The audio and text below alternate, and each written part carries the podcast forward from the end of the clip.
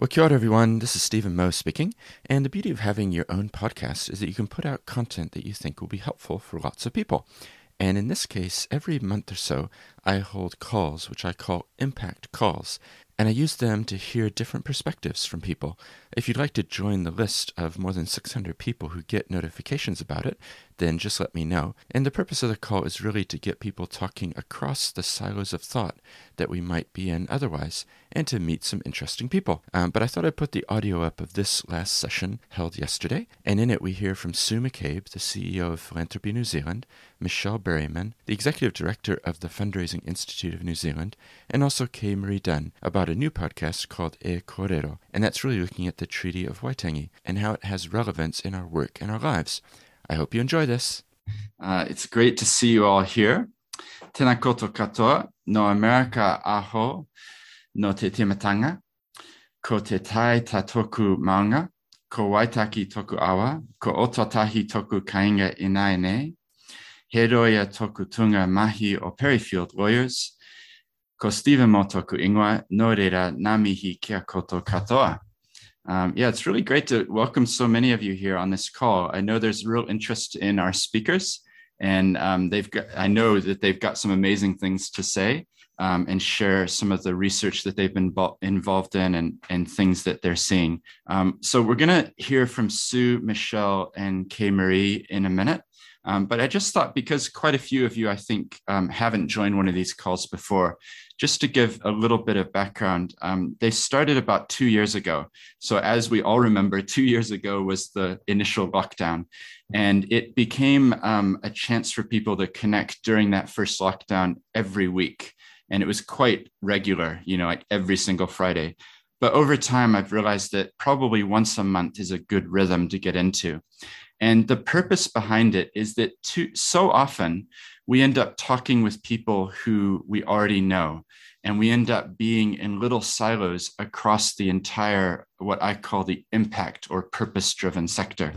Um, so the calls, what I'm really hoping is that it gets us out of our traditional groups and you'll end up talking with someone who's involved with a youth charity or suicide prevention or rugby club or whatever it is. And each of us on this call, I think you can universally say that we're involved in impact in some way.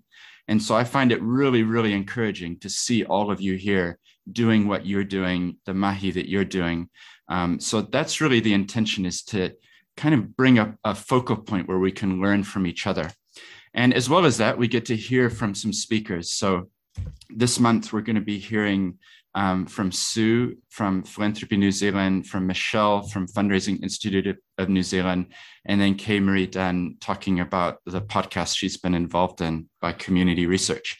So I want to welcome them. After um, they've spoken, we will, for whoever has time, we'll also be having some breakout room sessions.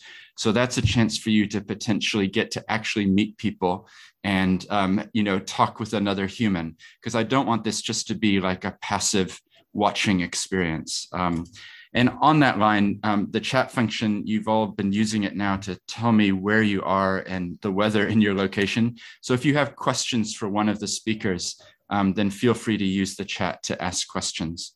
Um, so without further ado, I'm just going to hand straight over to Sue. Um, Sue, we'd love to hear from you some of the things that are going on from Philanthropy New Zealand perspective.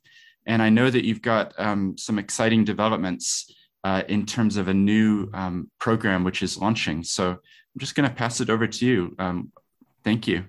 Uh, thank you, Stephen. Tēnā koutou. So yes, I'm Sue from Philanthropy New Zealand and in a very, as um, people have said, a very windy and wet Wellington, but um, our thoughts are with people in other parts of the country and all the um, disruption that weather is causing, um, particularly up Tairāwhiti way. I know there's some Lily joining us from that region and maybe some others.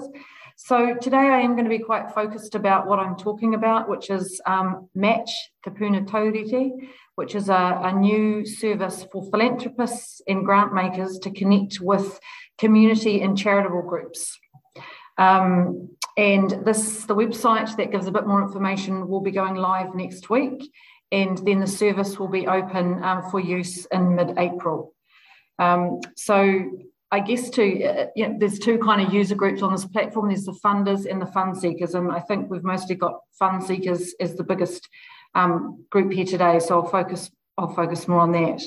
Um, so uh, match Te Puna it's for all registered charities. Um, we know there's also a lot of non-registered groups doing really awesome work in communities, but we've just needed for the for the basic service and to get it set up and running, we've needed to stick with that registered charities group at this stage. Um, and it particularly looks to support those working with Maori, Pacifica, Rainbow, um, new refugee and migrant and disability communities, and also those with fewer fundraising resources. Um, so what it does is it provides fund seekers with an easy way to get in front of multiple funders at once by creating a profile and uploading one funding request or more than one funding request. Um, now, it lets charities upload funding requests in the way that suits them. So, you know, you can write a few bullet points about yourself and about your funding request, or you can write screeds. You can reuse another funding um, application that maybe was unsuccessful or only partly funded. You can use video to communicate. So, we've tried to keep it really flexible. And you can ask for any type of funding you want. So, salaries or projects um, you know, pay your electricity bills, etc., etc. So it's not there's not like criteria. Um, it's free for the smallest charities. We're using um, the government's uh, tiered system. So it's free for, oh, I'm trying to think whether it's, I've got a Friday brain. I think it's tier four is the littlest ones that have got operating payments under 140K. So it's free for them. Then for the next um, next tier, which if I've got it the right way around is tier three, um, that is under, I think, 2 million um, it's $60 a year. Um, and there's also discounts if you sign up in the first couple of months. So that's a little bit about um, kind of who it's who it's for. Um, just on the funder aspect, quickly, it gives funders an easy way to find charities working in areas they want to support. Because when you upload your funding requests, you put in whether it's uh, you know it's children, it's climate change, whether what region it's in, who you're trying to support. We've got a, um, a, particular focus on charities who can identify maybe they're led by the people they serve, like Rainbow or uh, New Migrant Refugees, um, which is part of the equity focus. Um, so yeah, so funders can find you easily. And I guess the aim is a more equitable, accessible, and collaborative funding system. So equity is we want to see funding flowing to Maori, Pacifica, Rainbow, disability, and ethnic communities because anecdotally we hear that um, there's not um, sufficient funds going going to those communities. Um, accessibility, which is a little bit linked with equity, but that small charities with little or no funding resource can get in front of uh, philanthropists and grant makers on the service just as easy as the big ones. Um, so this is for all registered charities, but you know if a funder is searching, they're they're going to find anyone that comes up with um, uh, which meets the, their kind of search criteria. And you know we know at the moment, you know what a lot of effort it is because I've come from a background of fund seeking to try and identify the funding sources out there and then read the criteria and then write the applications, etc., etc. Um, and bigger charities are better resourced to be able to do that. So, you know, it's seeking a funding system where fewer resources are tied up in the funding process, um, which means more are available for delivering services that make a difference to communities. And that's for funders as well as fund seekers, fewer resources tied up in that kind of process of exchange. Um, just another couple of things to say. I mean, this is a service, I guess, that's been talked about for decades because the problems in the funding system, you know, are quite complex and quite embedded and really, really hard to progress. And so some of those I've touched on, the resource required to raise the funds, inequity, um, it's more, the system's more accessible to those with more resources. Um, and funders also um, are increasingly want to connect with each other to try and improve the system um, to support charities so it'll enable easier funder connection. There is also an important thing that it will do, which is voice into the fund seeker voice, charity voice into the funding system because um, you know often we know that individual charities find it hard to sometimes provide feedback to a, to a funder and even in the process of development we were just having a, a conversation yesterday with funders and also um, some peak uh, community sector peak bodies, and some you know issues were raised and discussed around part funding. Um, so I think that this service is really going to help us to have those conversations, but also kind of progress. I won't say solutions to them because they're really, really hard, um, but but help to progress some of them. Um, another problem uh, that's around, which it's not going to fix, is there's not enough funding. So there is overwhelming demand for uh, philanthropic funds in grant making. So it's not going to fix that. However, we are hoping to reach um, a group of high net worth individuals that currently find it really hard to connect with charities that they care about, and the service will make it easier um, for them to do that.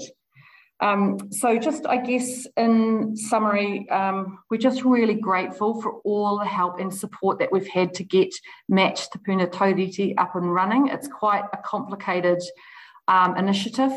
Um, yeah, so uh, you know, it, it, takes a village, and we've got that village. Um, we've got an amazing group of funders that have supported it right from the get go. Um, so we had, uh, you know, a funder a couple of years ago give us a small grant to be able to start discussing it, and then um, more funding to um, kind of explore the concept and test it, including with charities. And now we've got some seed funders who have given us support for um, three years to get it up and running. And I, I just, you know, want to say I, I know that, that this shows you know, the funders that are members of Philanthropy New Zealand, they, they really do care about making the system easier. And we do need kind of a system response like Match Te Puna to allow us to make some of those gains. So the tricky thing about it is that um, in order to get users on the platform, um, we need to deliver we need to deliver value value we need to help you with your pain points right away because we need sufficient users um, of the service in order to start shifting and making that kind of positive change. So it's got this practical aspect to it, and then it's got the strategic um, aspect. So if you are interested in being part of a more e- equitable, accessible, and collaborative funding system, then um, please do go and um, diary it for mid-April to go and check out this platform. You can contact me. I'll put some details in the chat about how you can get on the newsletter and, and stuff like that. So um, we're trying to support charities. We're trying to support funders.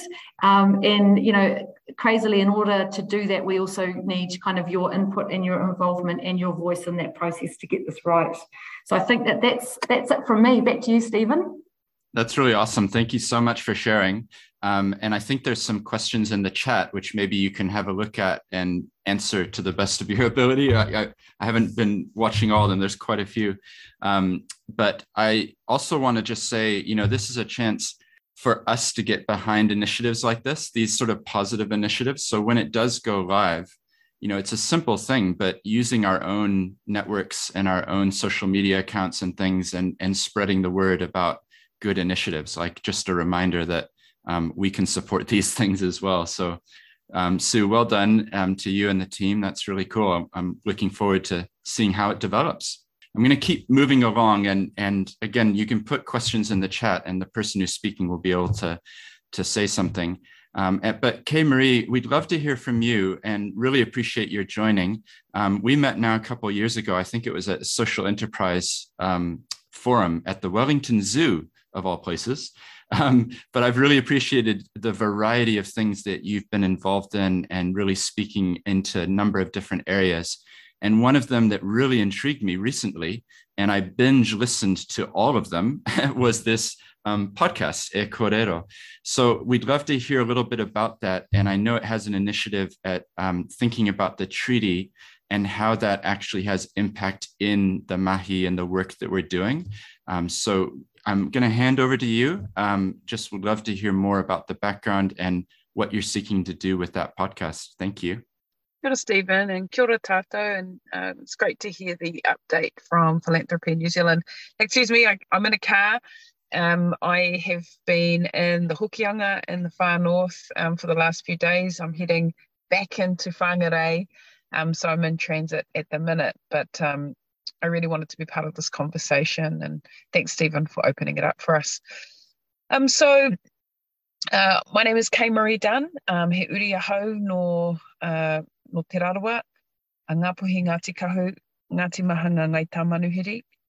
Um, I am the director of MEA, Making Everything Achievable, and I have been uh, involved in um, a range of different um, a range of different initiatives and uh, opportunities to grow and develop um, Māori enterprise, Māori businesses, Māori organisations, as well as prepare ourselves for, I guess, COVID and everything that's hit our communities over the last two years, and in particular, providing uh, advice and support for our communities as well, which has been very, very difficult and challenging. Um, and so I guess with the conversation around funding and equity and opportunity, I thought it was a great time for us to think quite seriously around what is the nature of our relationships? What does that look like? And how might we build and develop a more meaningful way of um, connecting, relating, and developing opportunities for our people? So, part of that has been a focus on Te um, which is not a new conversation. I think it's a really old one. Um, He Whakaputanga, which is the Declaration of Independence, which was signed in 1835. But really underlying it all is how do we make in 2022 sense of these uh, agreements and promises uh, between the Crown or the settler populations and Maori or iwi Maori, actually Hapu Maori, if we look at Te Tiriti um, closely, and how do we also define those relationships today? And so, uh, in the work that we're we've been supporting um, in the social impact space, you know, we've really had to re-examine and look at the way that resource has been equitably distributed uh, to support families in need. And in particular, um, before COVID hit, there has been a strong power imbalance between uh, the provision of resource funding to iwi, uh, usually had been wrapped around a contract for service. And I also believe that we've really struggled with uh, the high level of trust um, that was needed really for the Crown to trust iwi Māori and community organisations to get on with the mahi that they needed to. And I mean, this won't be new conversation to any of you. Um, this is really just reiterating what most community development practitioners are aware of. But what COVID taught us um, was that we had to deploy resource in a markedly different way and of course, we were able to lean into the promises of Te Tiriti, which was about equity, partnership, collaboration, um, and actually look at ways where um, we couldn't kind of engage in long drawn out contract discussions um, because families were in need immediately. People needed water, they needed food, they needed urgent medical um, access, a whole lot of welfare needs um, housing needs. So they were all magnified times a thousand. And then if we look at the the dynamic, and I'm just kind of focusing in on the tribal entity, um, tribal entities of the north, uh, where we're working. Um, we also have had really interesting interrelationships between tribes. So we haven't always gotten along. Um, uh, and sometimes I guess prior to COVID, um, had very stormy discussions with each other, as you would with your relations. Um, but COVID meant that that was the common enemy. That was a common enemy. That was the area that um, needed to be tackled. We didn't know what it was and what impact it would have, other than there was a strong likelihood that individuals, whānau Māori, um, were at the greatest risk of getting sick and getting hurt um, and dying as well. Um, what does this mean uh, in practice was that um, organizations then started to look at, well, what can we do to help? And I really want to um, uh, acknowledge Foundation North, who were a great organization who just said, look, what is needed? Uh, we'll just deploy resource. You as community decide what you need to do with it. And that was a great way. We're in a, a funding body. Um, like Foundation North, recognized and understood look, we've got resource, we will try and deploy it, you decide where it goes.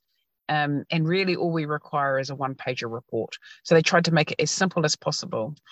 Um, the way that the tribes actually decided to respond as well, because there needed to be a high level of coordination and organization, um, was through the formation, or rather, not the formation, but the reignition of the collective, which was called Te Kahu o Taonui.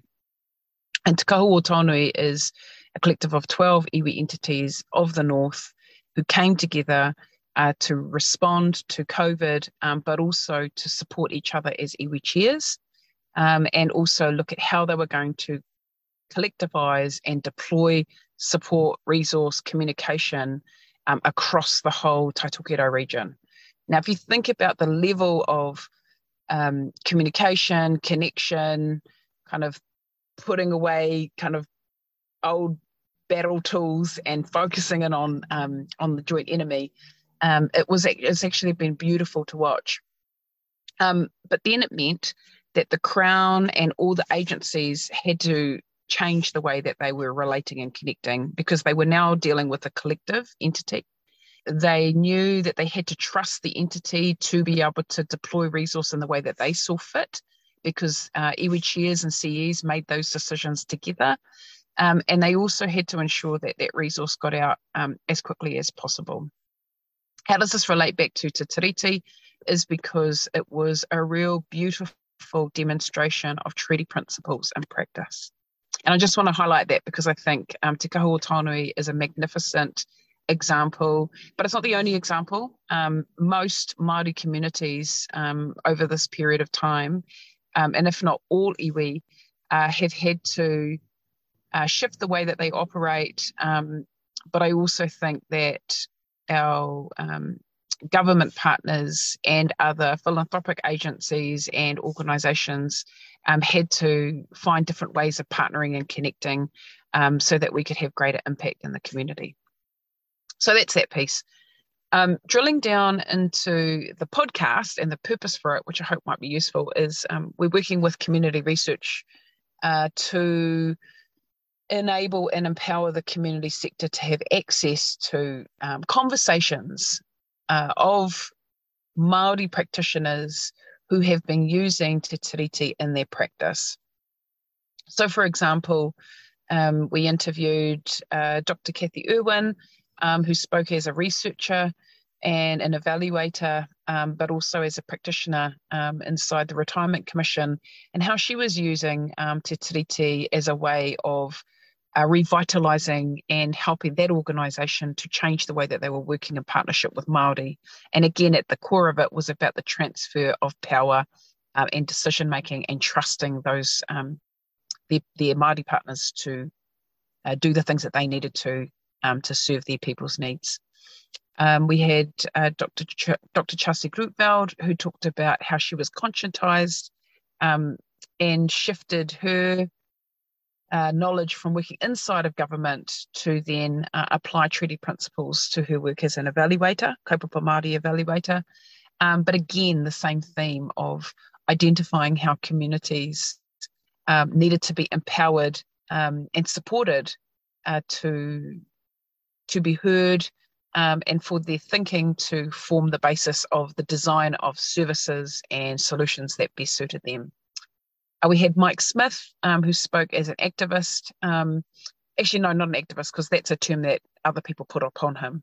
Um, he is a grandfather, he's a fisherman, um, and he's passionate about um, his community, equity, and justice.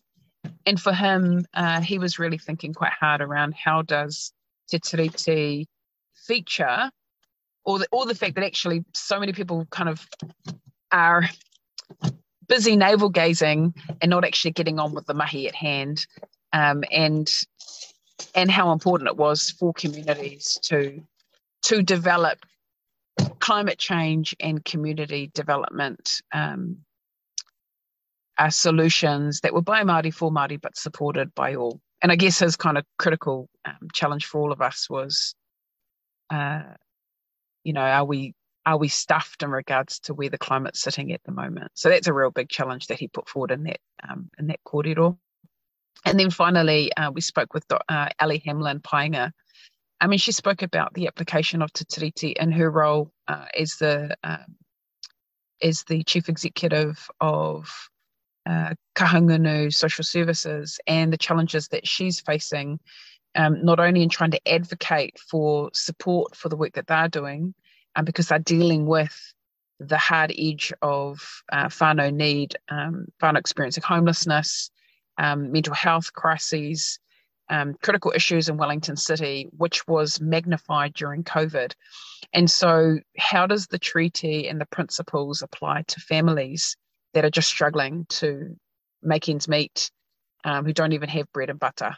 So, how do you talk about Te Tiriti? And so, for her, it wasn't about the corridor; it was about ensuring that their mana was always intact in their practice, um, that they were always, um, they would always work to hear them, uh, work with them, and and ensure that her role was to advocate hard um, for the Crown to support them to do what they needed to do. And she was quite unique because although they are called Kahungunu Social Services or Kahungunu Whānau Services, uh, many of the Māori that they serve, may also be the same for many of the listeners here, are whānau who were not of Ngāti Kahungunu origin.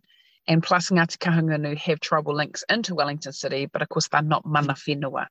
And so when you've got those interesting dynamics to contend with, how do you still ensure that the Crown will give you space?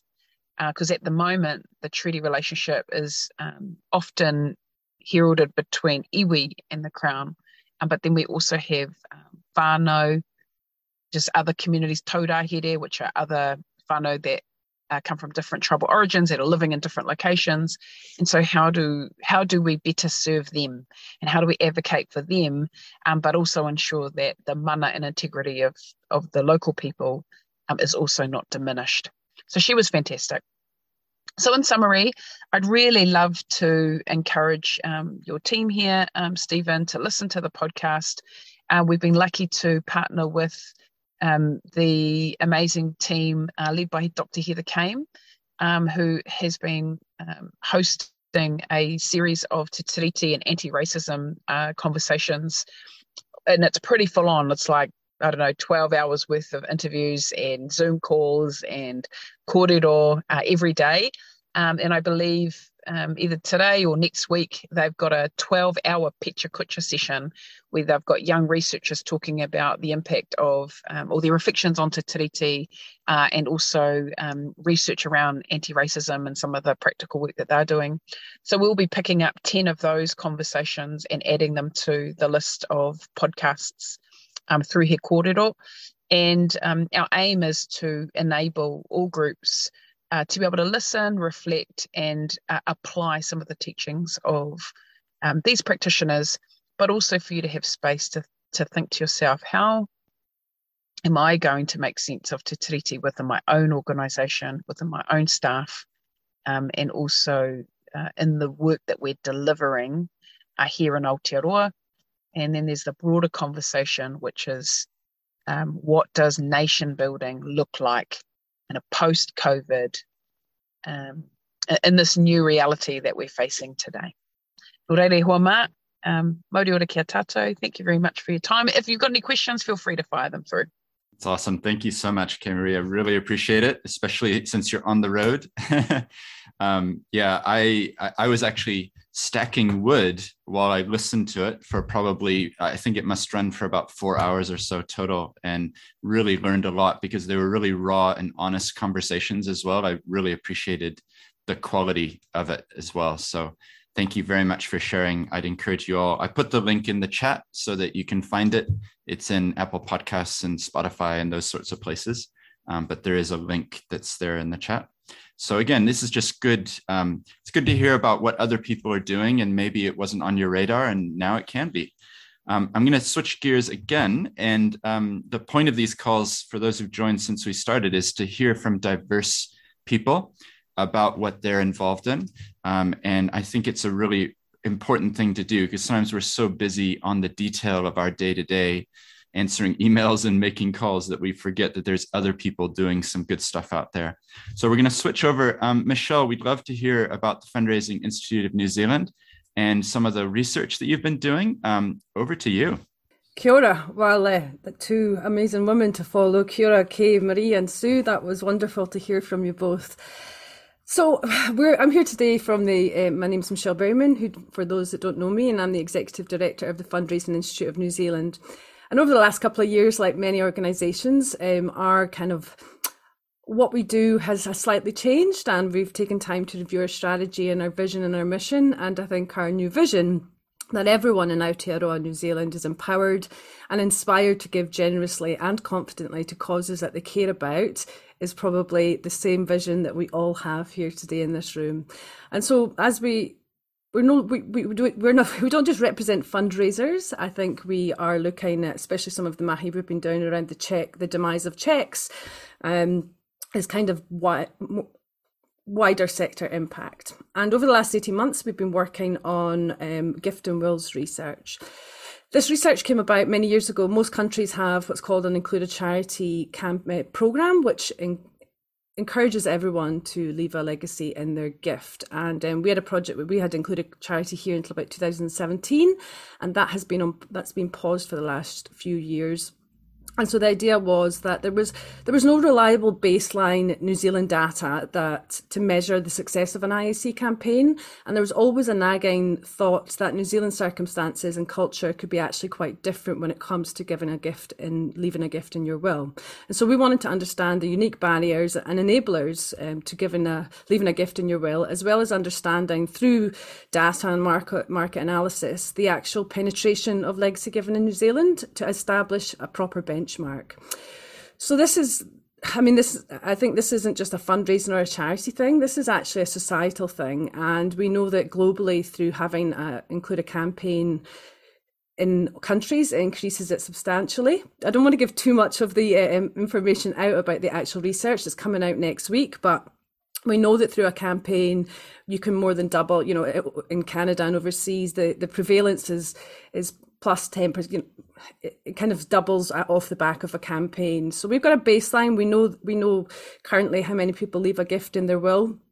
And um, this information is significant. Like I said, it's for it's not just for fundraisers or for charities. It can be used to influence government, commerce, trusts, foundations, institutions, and ultimately everyday Kiwis. Um, we want to affect change and create an environment where leaving a charitable legacy and making a gift in your will is the norm. And I think there's perceptions that in order to leave a gift to a charity, you've got to be old or rich. That is, and this research has proven that it's not. Uh, our youngest confirmed bequester was 28 um, and has left a gift in will to charity. And again, they don't. Ha- we hear about the million dollar gifts, you know, the big gifts, but actually the gift gifts are just what you know one two three four five thousand dollars whatever. The, the gift it's not about how much you give it's about the act of giving.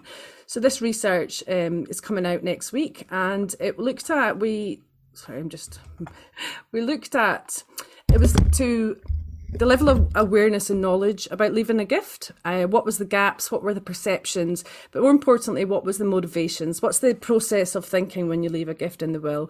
And identifying key situations. We know, for example, from this study that during COVID, one in four people has actually updated or changed their will. COVID was, you know, it made death a reality for many people. And alongside maybe having children or children leaving home or grandchildren, all of these lifetime um, things that happen to you are triggers for assessing your will.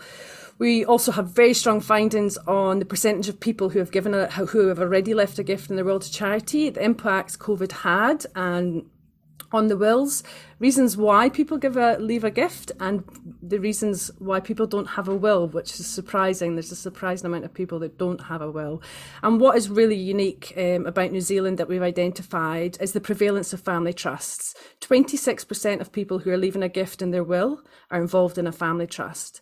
Uh, and globally, that is actually really, really high. So, all of these things, if you've got an organization, even if you don't have a huge fundraising strategy or fundraising team, every person that you have a relationship with is potentially going to, is someone that will leave a gift. We know that people leave a gift in their will because they have a personal connection and they want to support that cause. They want to be remembered for how much they loved your cause when they're gone. And so, by putting it in their will, they're, they're telling their family that this organization was super important to me when I was alive and I want it to be remembered when I pass. And it's about making the conversation of death and what you want something that we embrace. It's a living document. It's not it's not something to be afraid of. And i think this can add i think our research will add a lot of um, it will provide a lot of opportunities to start those conversations and understand people's motivations or barriers um, to giving so that's coming out next week. I do just want to finish on one project that we're about to go into in the next couple of months, and that is to increase awareness um, and address bullying, discrimination, sexual harassment um, in the non for profit sector. It's a huge piece of work we want to do. And we know that it's been reported that as many one in five Kiwi workers and volunteers have or are affected by bullying, discrimination, sexual harassment, and um, inequality. We, we know everywhere. And it's although we know it's prevalent, um, it's rarely discussed and we know it's taking place in plain sight. And so we want to get put together a working group. We're in conversations with the Ministry for Women, who are um, incredibly, um, we've got their attention around the mahi that we want to do. We want to understand how to identify behaviours that may unintentionally perpetuate the cycle of bullying, intimidation, sexual harassment, sexual discrimination, and discrimination. And we want to bring together as many people as possible. And this is where um, I'm hoping this group will be able to help. We are just leading this project. We have no agenda agenda at FINZ. We have no perceived outcomes. We want to, very similar to what we did with the CHEK working group, we want to pull together everyone that should be around the table at the beginning to create a collaborative, community-led approach. Um, there's, like I said, there's no agenda, and we want to reach and include as many communities as we can, giving everyone the opportunity to be heard, included, and listened to. We're going to tackle the hard questions, but it will be a safe, anonymous channel to share and be heard.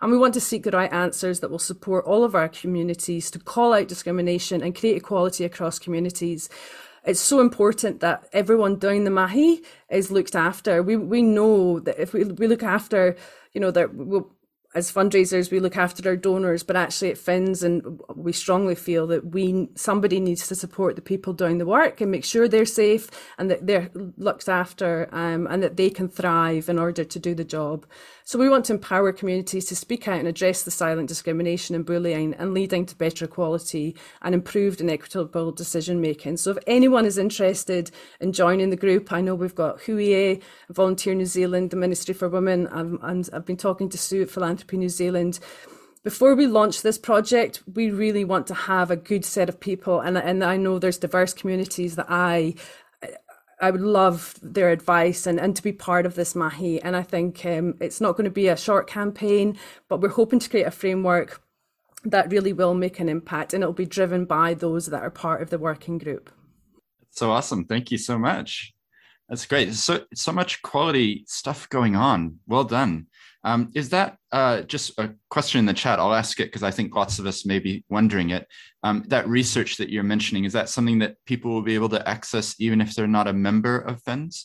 Yes, um, they, they, they, definitely this part. Yes, we we will be launching an IAC campaign, which will be member based campaign. But this research is super important for everyone. So if you um, jump on the website and send us your email address, the, the report will be going out um, at the end of next week and will be accessible for all. We're also doing a free webinar, which will deliver the insights and practical, tangible actions from the research on, I think, about the 17th of April. Again, that's free to register on our website. That's great. Thank you. Yeah, well, um, I put the website as a link in the chat, so hopefully you can all click and Thanks, get Steven. access to it easily. Um, and I know Michelle, you're very approachable. All of the speakers are very approachable. I'm sure that you welcome people writing with um, questions or um, particularly around the, the the second part that you were talking on the bullying and things. So yeah, that sounds like a great initiative. Um, and Michelle, we actually just sat down to record a podcast about this research and and what it means, but also about your life story. Because um, yeah. some of you may know I do a podcast interviewing inspiring people across the country. Um, so that episode is coming out pretty soon for Seeds um, podcast. So thank you everybody for joining. Um, I'm not shutting the meeting down right now, but what we're going to move towards is a chance to have some breakout rooms. So this is kind of a chance, and I know many of you are going to need to leave. You've got other commitments and things, or you just don't want to join a breakout room, which is fine. Um, but it's a chance to really connect with somebody else um, because I'm, you know, Zoom is amazing, technology is great, but it can feel a little bit impersonal and, you know, watching you know like the tv so that's why i try at the end of these calls to have a little bit of a chance for a human interaction um, just so it's clear that's why i'm making the effort to do that um, so if you if you're not interested in that maybe drop off now um, but for those of you who are here still, um, next month I've uh, gonna. It's a monthly thing, so it should be in your diaries. If it's not there, then let me know and I can forward the meeting invite. Um, but I've asked um, KP or Kirsten Pet- Pedersen from the IOD to speak. So she's going to be sharing about their leadership conference and some of the things that the Institute of Directors is doing. So that's going to be really interesting. And again, the purpose of these calls is to hear from diverse voices that you might not hear from otherwise. So, so KP will share, and then um, Maria English from Impact Lab is going to be sharing about the work that they're doing, and and so that's some important um, things that they're involved in in terms of measuring impact. So I think it's really going to be of interest to those on the call, um, and I would really ask a favor, which is this sort of a thing only happens because people like you tell other people it's very much a word of mouth thing. So if you've enjoyed the, the chat today, you've learned something, then um, feel free to forward on emails I send or let people know about it um, because that's how people find out. And this is all recorded, so I'll send a link to the session so that you'll be able to then forward it on to other people who might have missed it, but maybe would appreciate what we had to say. Um, so thank you so much, Sue, Michelle, and Kay Marie. I really appreciate your insights, your input. It was awesome. Um, hopefully you can get um, access to what they're doing through the website and keep up to date.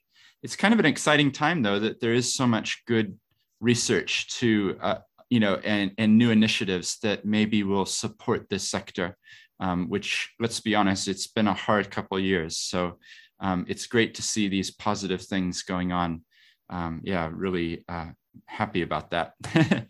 so what we're going to do now, um, for those of you who remain, um, I'm going to send you to breakout rooms. Well, I do hope you enjoyed the audio of that call. As you can tell, the purpose is to unite people and get them talking across sectors and silos. If you'd like to join the list of more than 600 people who get notifications about it, then just let me know. Until next time.